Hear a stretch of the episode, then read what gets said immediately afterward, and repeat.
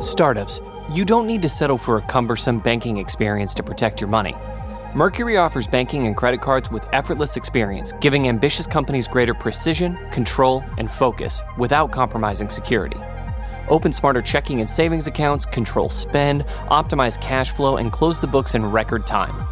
Visit Mercury.com to join more than 100,000 startups that trust Mercury with their finances and to help them perform at their highest level.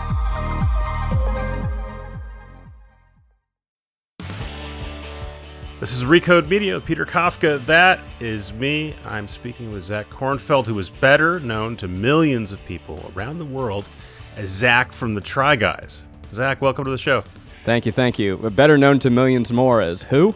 As who? Well, that that's that's my first question. There's a lot of people, literally millions, Yeah. of people who know and love the Try Guys, and there are a lot of other folks who say who. So for the people who are in the latter part of that equation, explain what a Try Guy is, what the Try Guys do. What is a Try Guy? So we are a YouTube group. We have a company here, and we make a whole slew of content. Uh, it began Try Guys itself as a show uh, where we were trying stuff unfamiliar to us. So that's anything from trying drag to swimming with sharks in the ocean to uh, doing a labor pain simulator. Uh, but that show exploded into uh, a YouTube company. And, you know, being on YouTube, we have to diversify our content. And so we're now just a roster of shows. We have uh, comedy cooking shows like Without a Recipe, where we comedically try and cook without knowing how to do it. And uh, you know, I think the the common thread in our videos is the way that we edit, where it will cut between us as the amateurs earnestly exploring, Yeah. and then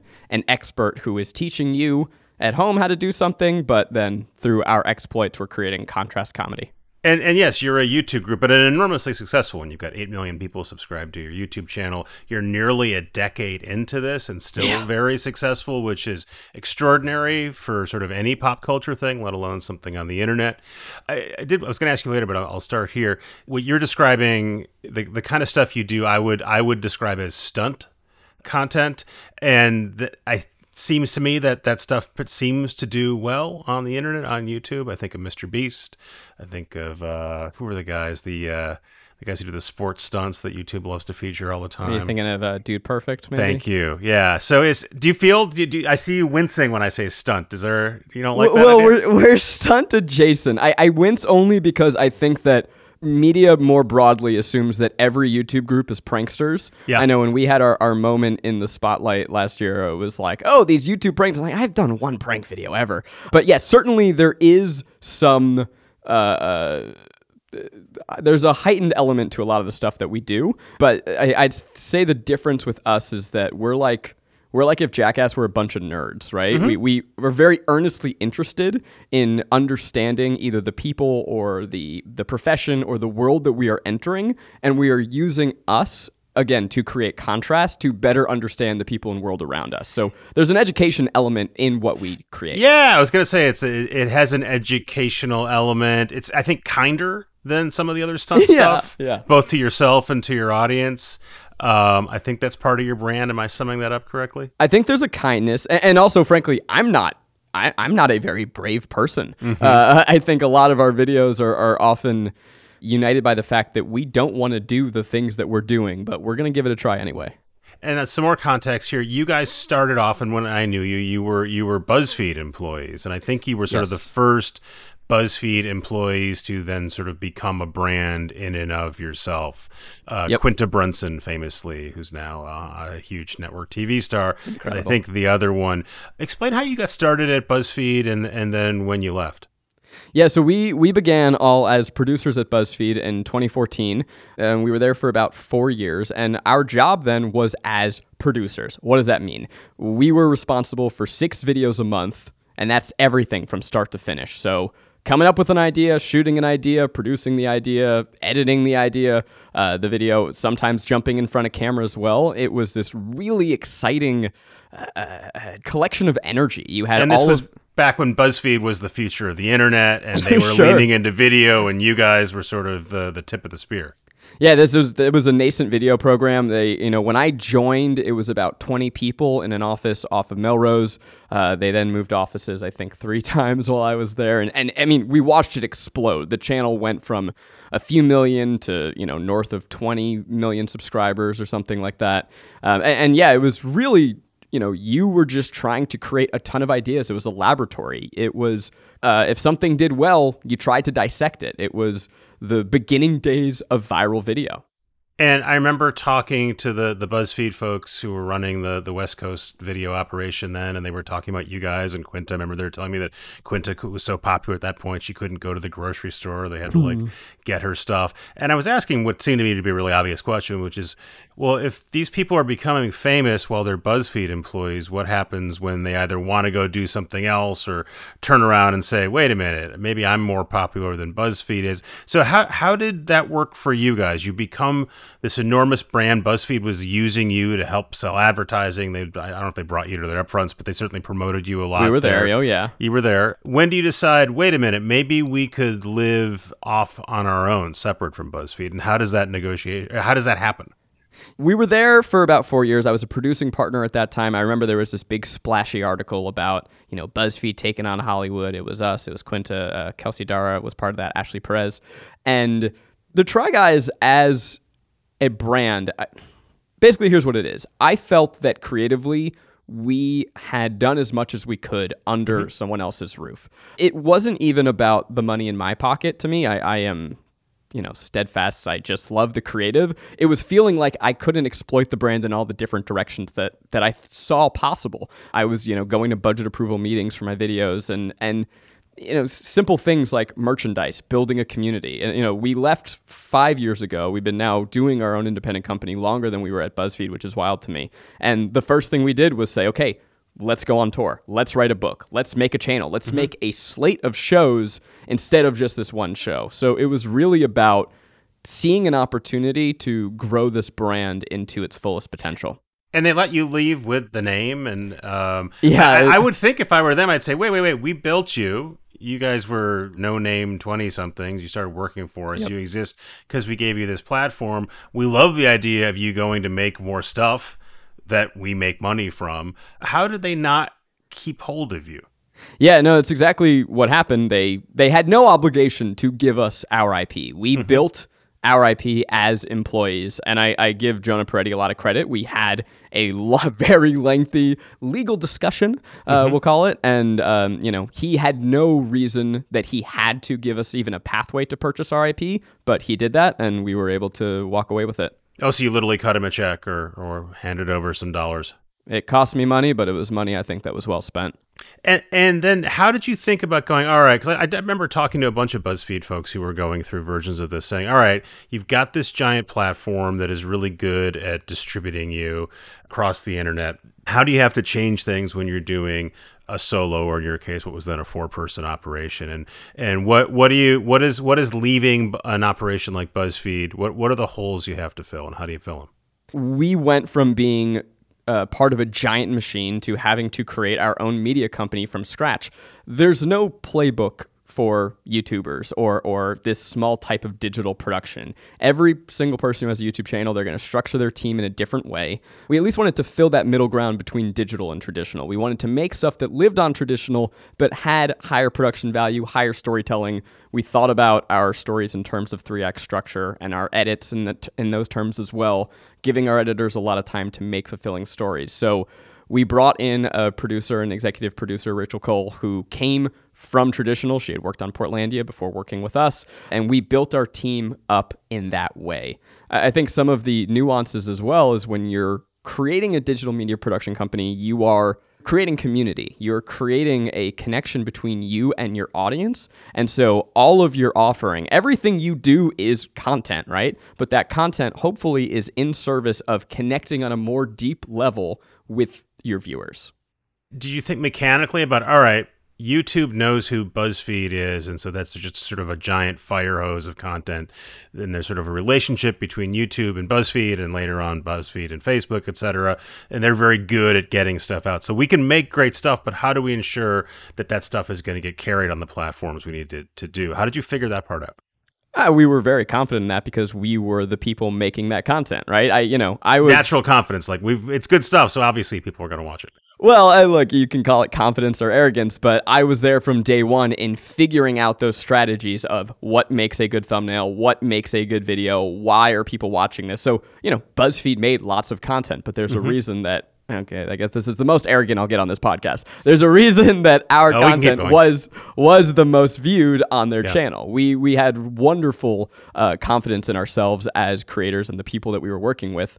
What's interesting is that you know now comes into the discussion how algorithms work, and so in the beginning, our videos were getting swept up in the algorithm as if we had never left. We were getting from the beginning the same exact views, but we didn't have subscribers, and that's because we were just getting fed to people as if like oh nothing changed no um, a large majority of our audience for the first six months to a year didn't realize that it what they were watching was on a different channel And so the algorithm in that case benefited you. The you know a common a common refrain from YouTube uh, creators, creators of all sorts, is the YouTube is fickle. Uh, the, Absolutely. The, YouTube, the the algorithm is fickle, and one day they will decide they'll either announce they're making a change or they won't announce they're making a change. Even worse, and all of a sudden your distribution gets choked off. Have you have you guys felt versions of that? Oh, 100%. I, that is, I'd say, the defining challenge of being a YouTuber, and it has hit us in many different ways. Uh, you know, when we came up, it happened to be that the content that we, we were making is something that the almighty algorithm was favoring. We were making longer form content with more interesting storytelling at a time that YouTube shifted away from two to three minute sketches towards 20 minute, hour long episodes. Now we are in the resurgence of short form, right? TikTok took over. So now YouTube wants to compete with that as well. They have YouTube Shorts. And a lot of what YouTube is favoring now is stuff that has really, really uh, short attention spans. Yeah. If you watch the beginning of the most popular videos on the platform right now, uh, you know, it is an assault on the senses, which is not necessarily my taste.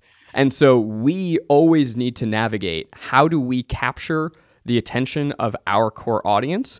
And, and I think there's a balance, right? You want to play to the algorithm intelligently. You want to give yourself the opportunity to grow and live in that space, but you don't want to do it to the extent that you are then alienating your core audience and they go, What the hell is this? This isn't what I like. That's such an interesting tension. So, how what does that look like in reality? You make the stuff that you always made, and then cut a different version for shorts, or do you make stuff that's just aimed at a shorts audience? Well, well, it's it's true in shorts, but it's also true within the long form, right? Mm-hmm. That that change in attention has infected everything, right? TikTok's really eh, you look at every single company has changed fundamentally how they think about content. So it's something that we are trying to navigate and I have theories here and I don't want to tip my hand too much as to what we're doing for the next 6 months, 6 to 12 months, but I think increasingly our salvation is in not trying to play that game forever. I am really interested, you know, you said I've been doing this for about a decade. I'm about nine years into the Try Guys, and I see several options ahead of me. There is shut up and play the hits forever. Um, replace myself and you know bring in a new cast of recurring characters until we're the ship of the- Theseus and we're placing every board on the boat and then is it even the same boat anymore? Who knows? Um, uh, or what else can we do? I mean there's a ton of options there but i think ultimately what me and my co-owners are most interested in is creating stuff you know as artful as you can be on the internet we would like to aspire to that. I think a lot about the difference between art and content. I think content is the thing that you scroll through and it flows through you. We were very successful making content for a long time. I could continue to be very successful making content but i would like to find a way to position ourselves to fulfill our audiences to fulfill ourselves and to make art whenever possible So you've you've been around long enough, and there are people around longer than you. You've been able to watch people who broke through on YouTube in the early days, and are now presumably much older than the YouTube audience would expect them to be. Do you, how much are you thinking about like that replacing yourself or making you know making Try Guys into a brand where lots of other people can exist and maybe at some place supplant you? Or is it always going to be the three of you are the core and that's what your audience wants? I think about this all the time and I go back and forth on it. I, I think that there is an inevitability of opening ourselves to bringing more talent in because that makes the content more rich and fulfilling. You know, we, we started this conversation saying that a core tenet of our, our content is trying things unfamiliar to us. I've done a lot of stuff. I've done a lot of crazy shit. I've had more once in a lifetime opportunities than most people will ever have. So bringing new people into our content, it refreshes it for us. It refreshes it for the audience. But there's also uh, something, you know, lowercase as sacred and special about staying true to what we do and not bastardizing that, so to speak, mm-hmm. with with diffusing it too much. So the answer is yes to both. I would like to find a way to to keep what we do. I, I guess more broadly than that as you know as opposed to who is in the video who is not in the video it's thinking about our strategy right now we have really uh, high quality tentpole series you know we made a show for food network but we also make food content on our channel that in my opinion is as good if not better actually in my opinion it is better than what we produce mm-hmm. for a mm-hmm. television company right and then in between that we release two videos a week. So we, you know, you imagine not everything we do is up to the same caliber. I think that creates a strain and expectation for the audience and a strain of production for us. And so I don't think, I, I know I'm not going to chase the dragon forever. I don't care about trying to be viral forever because I've done that part of my life. I think now it's settling into who can we be five years from now, 10 years from now. We'll be right back after a word from a sponsor. Startups, you don't need to settle for a cumbersome banking experience to protect your money. Mercury offers banking and credit cards with effortless experience, giving ambitious companies greater precision, control, and focus without compromising security. Open smarter checking and savings accounts, control spend, optimize cash flow, and close the books in record time. Visit Mercury.com to join more than 100,000 startups that trust Mercury with their finances and to help them perform at their highest level. And we're back. You mentioned TV. You guys had a Food Network show. Yeah. How do you think about your brand on YouTube and the internet versus your brand on traditional media? It's something I know a lot of your peers have struggled with and thought yeah. through, and and sometimes they'll say, "No, I always wanted to be on YouTube," but that turned out because their TV thing didn't work. Like, For how sure. do you think about what you're good at, whether or not it translates to other media? Yeah, I'll be very transparent about that. I my goal when I came out to Los Angeles was to make traditional film and TV. Mm-hmm. Had no interest in digital. And I, you know, the three of us, we say that we fell into this. We're accidental YouTubers. We made something and it connected with an audience and we we ran with it.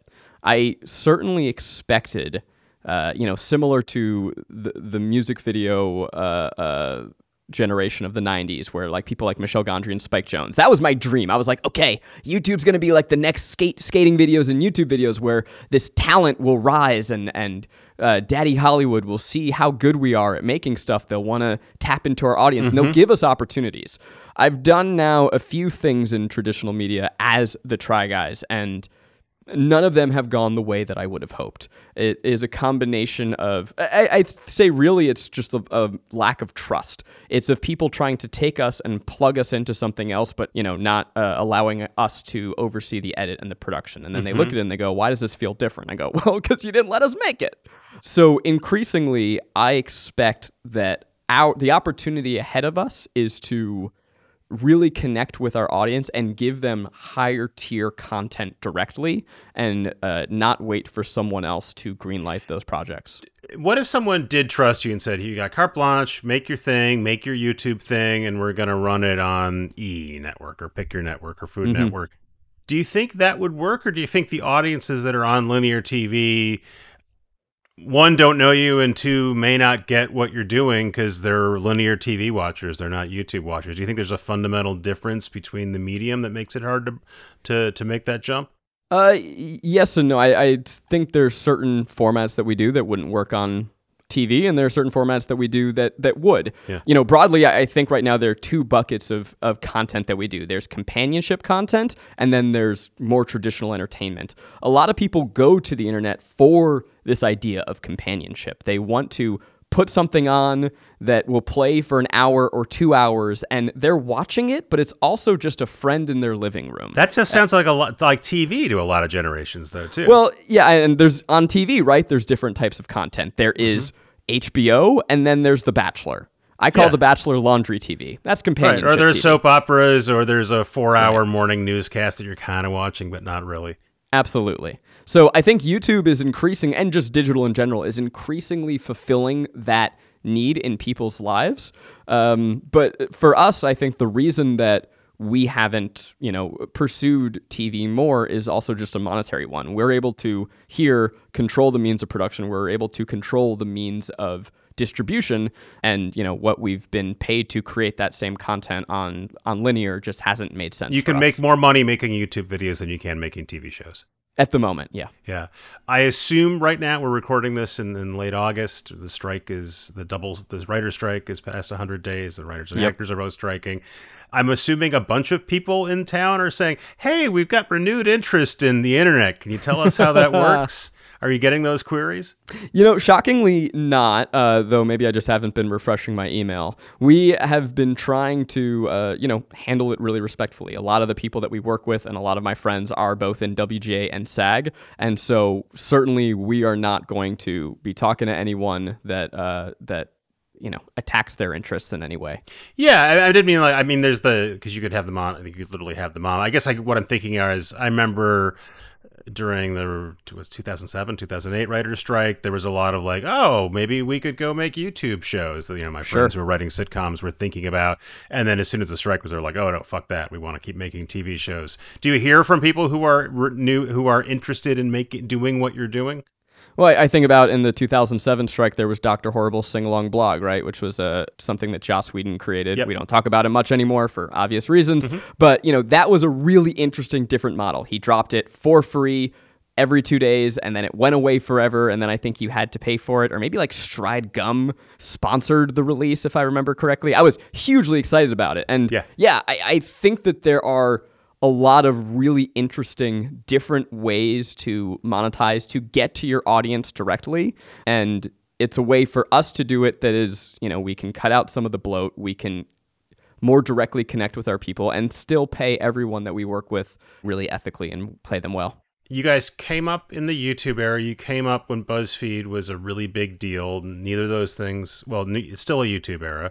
BuzzFeed is not what it was now, but now it's a TikTok era. And you're saying that's affecting content. If you were starting from zero today, if you were it was ten years ago and you were in Hollywood trying to make your way, how do you think your career changes if TikTok is sort of the primary force moving entertainment? Yeah, it's fascinating. I think about this all the time because I don't know. You know, everyone who asks me for advice, I say, uh, maybe go work for a giant media conglomerate and then siphon their audience to be their own. You know, I didn't build my shit up from nothing. I, I stole someone else's audience and tricked them into loving me more than the, the faceless brand. Um, I- think it's really, really hard for creators now to own their audience. You know, I talk about the challenges that we have with the algorithm. Uh, it's even harder on on short form, and I know that a ton of short form creators struggle to uh, uh, transfer their audiences over to YouTube to watch something more than five minutes, let alone to buy their product or buy their merch. So I imagine if I were starting today, I, I don't know that I would have fallen into unscripted the way that I did. I probably would have done scripted shorts, short form on TikTok, and who knows where that would have led. I, I, I can't tell you. Is there someone on TikTok that you see and go, "Oh, I I see them. They're the ten year younger version of me." Uh, that's a great question. Um, n- no, I, I actually yes, the, yeah. There there are a lot of there are a ton, and, and names aren't coming to mind, but there are people who are making ideas that I wish I had. There's a, a YouTube group called Cheeky Boyos. They make shorts content specifically, but then it blows my mind because I'll watch them and they burn in 20 seconds a concept that, in my opinion, I could I could milk 20 minutes out of that. Uh, and so there's something that's happening to storytelling, uh, and I think this is very much the Mr. Beastification of TikTok or of YouTube as well, where the attention span is so short, and I don't necessarily mean of the viewers. I just mean of what they are being given. Yeah. Um, that we're not, you know, having the luxury of living in scenes, and I, it's something that I, I miss when I watch other. I'm people's content. astonished when I go to my TikTok and I remember. I think occasionally, like, wait a minute, I remember signing up to to watch this creator. I don't see them anymore. Maybe they stopped, and Hmm. then I'll go look for them. And it turns out they've been making stuff for the last couple months, and TikTok has just decided not to show them to me, even though I've asked to see it. And I just can't imagine that that kind of that sounds even more brutal than the standard algorithm complaint a YouTuber has. Yeah, it's really hard and and really scary for those creators as well, right? I mean, you you feel like you don't own your audience. I, I also think, look, there's been this democratization of content creation, which is a wonderful thing. Anyone can be a content creator, but I think in practice, what that has meant is that very few people can be professional content creators.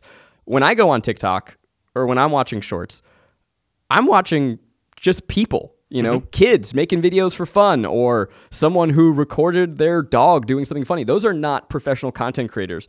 TikTok has created an environment in which everyone wants to be famous. Everyone wants to have those 15 sure. seconds of fame. Everyone is contributing they, to they, that. They didn't create that, by the way, but yes. no, sure. But they've made it really easy for people to tap into that. Mm-hmm. And now, as a result, again, I think that monetization is just not there. So for that middle class of creators, for that you know younger class of creators, I don't know how they make a sustainable income doing that, even though they are entertaining millions of people on the daily. Yeah, for free. Um, for free. It's a great system if you own the system. Absolutely. You mentioned earlier that, that you guys had an issue last year. So briefly, there were four try guys. The other try guy was Ned. There was a there was a Me Too scandal. He's no longer in the program. And I will confess that when I heard about the scandal, I did not realize you guys were making content. I associated with you you with the the BuzzFeed upfronts that I'd seen.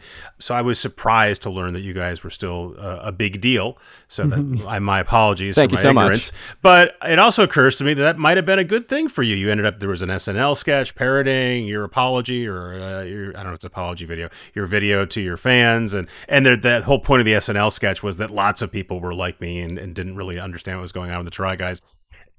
My long-winded question is: Was there upside to, to that to that news event and sort of shrinking the, the, the group?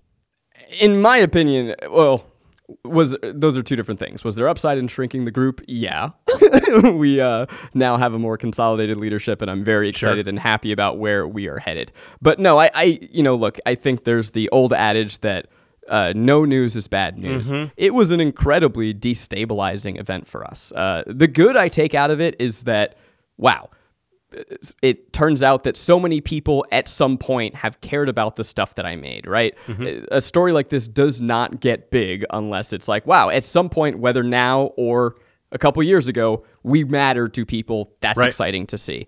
But in terms of the fallout, no, it's been incredibly challenging. It's it's been uh, uh, trying to instill confidence within the staff that we are good and and everything is going to be okay. It is about coming up with a vision for the future that we can all get excited about and believe in to instill belief.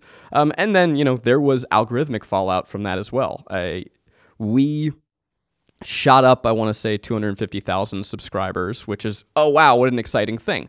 Well, those are people that are not true subscribers. They those came by to see the car crash? They want to see the car crash. They want to see the drama. There's no more car crashes. They slowly start to unsubscribe. And so we're just, just now recovering from it. But every month this year, we had a negative subscriber growth.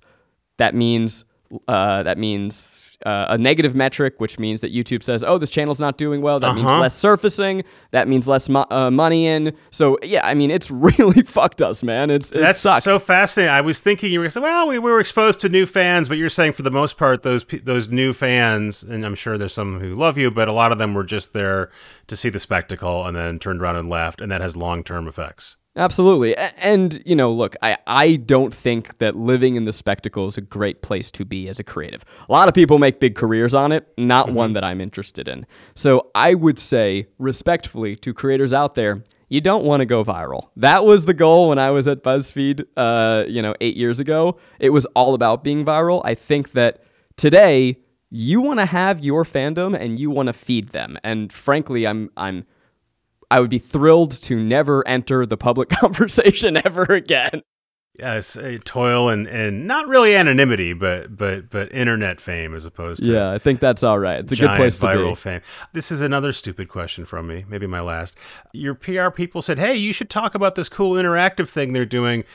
But it looked like it happened like two weeks ago. You sure did. Interact- okay, so you did an interactive Shakespeare bit. Explain how that worked. As part of trying to mix up our content strategy, we're thinking about okay, are there ways to go directly to the audience? Uh, we recently put on a Romeo and Juliet live stream. Why the hell would we do that? Well, kind of that's the answer. Why the hell would we do that? Mm-hmm. Uh, and we figured out a way to make it interactive where scene to scene, our audience could vote on what happened. So Juliet's going to drink poison. No, she's going to chug hot sauce. Or you know, my death as Romeo. I took, I got to take a bong rip, and I didn't choose that. They chose that.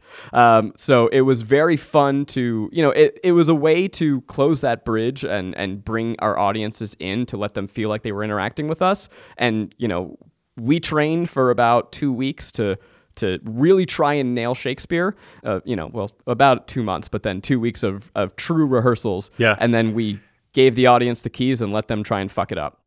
And and so it's that's that it's, that is a stunt, right? Letting the audience, uh, yeah, I guess so, right? Live in real yeah. time. Is that something? Was there enough there that you think? Oh, we could do this again? Or is it by definition a novelty and you do one shot at that and then you try something else? Well, we did a, a live stream prior and we're going to do another one in the winter for Without a Recipe, which is our cooking show. So we figured out a way to do that live, let people vote on the winner and, and, and clue into or mm-hmm. be part of the content. You know, it was a ticketed event, right? So that's just us continually trying to figure out how do we get directly to the audience? We had done a tour, but you know, going on a tour is takes a lot of time. It's not sustainable. Um, we've done merch in the past. We've done products, but I don't really like to make products. I make entertainment. So it's us trying to figure out ways increasingly to bring our entertainment directly to our audience and yeah, come up with different monetization streams so that it's not just re- relying on AVOD. So we'll leave on this note. You mentioned sustainability. Again, you've been at this for nearly a decade. Yeah really long time by the internet standards. How much longer can you can you be a try guy as a hmm. main job, as a day job? Is this something you can do for another decade? Can you do it indefinitely? I think if I do my job right, yeah, this is something that we can do for another decade. Uh, but we're going to have to change. You know, I, I think that there are creators who I admire who have been able to figure out a format that can stay the same for a long time it's not me. It's just not something that I enjoy doing. And I don't think it's where our content is at its best. So I think longevity is going to require adaptation and change, uh, changing the way that we monetize, changing the way our content looks, continuing to play with algorithms, but not falling victim to them, you know, letting data inform what we make, but not dictate it. It's, it's all of it. I, I'm confident, but certainly there's a challenge ahead. Zach Kornfeld, I wish you and the other two Try Guys great luck. Thank you, and uh, I look forward to talking to you in eight years when you're like, "Wow, you're still doing it." I'm still I had no doing idea. it, and I'll be on my walker. You know, yeah. I'm not gonna lie. I I stopped knowing about you when we did that interview. I'll I'll I'll check back sooner than that. Nice to meet you, All Zach. Right. Thank you. Hey, take care. Thanks to our sponsors for bringing the show to you for free. That's zero dollars. Still the same. Thanks to Travis and Jelani for editing the show, producing the show, and thanks to you guys for listening. We'll see you next week.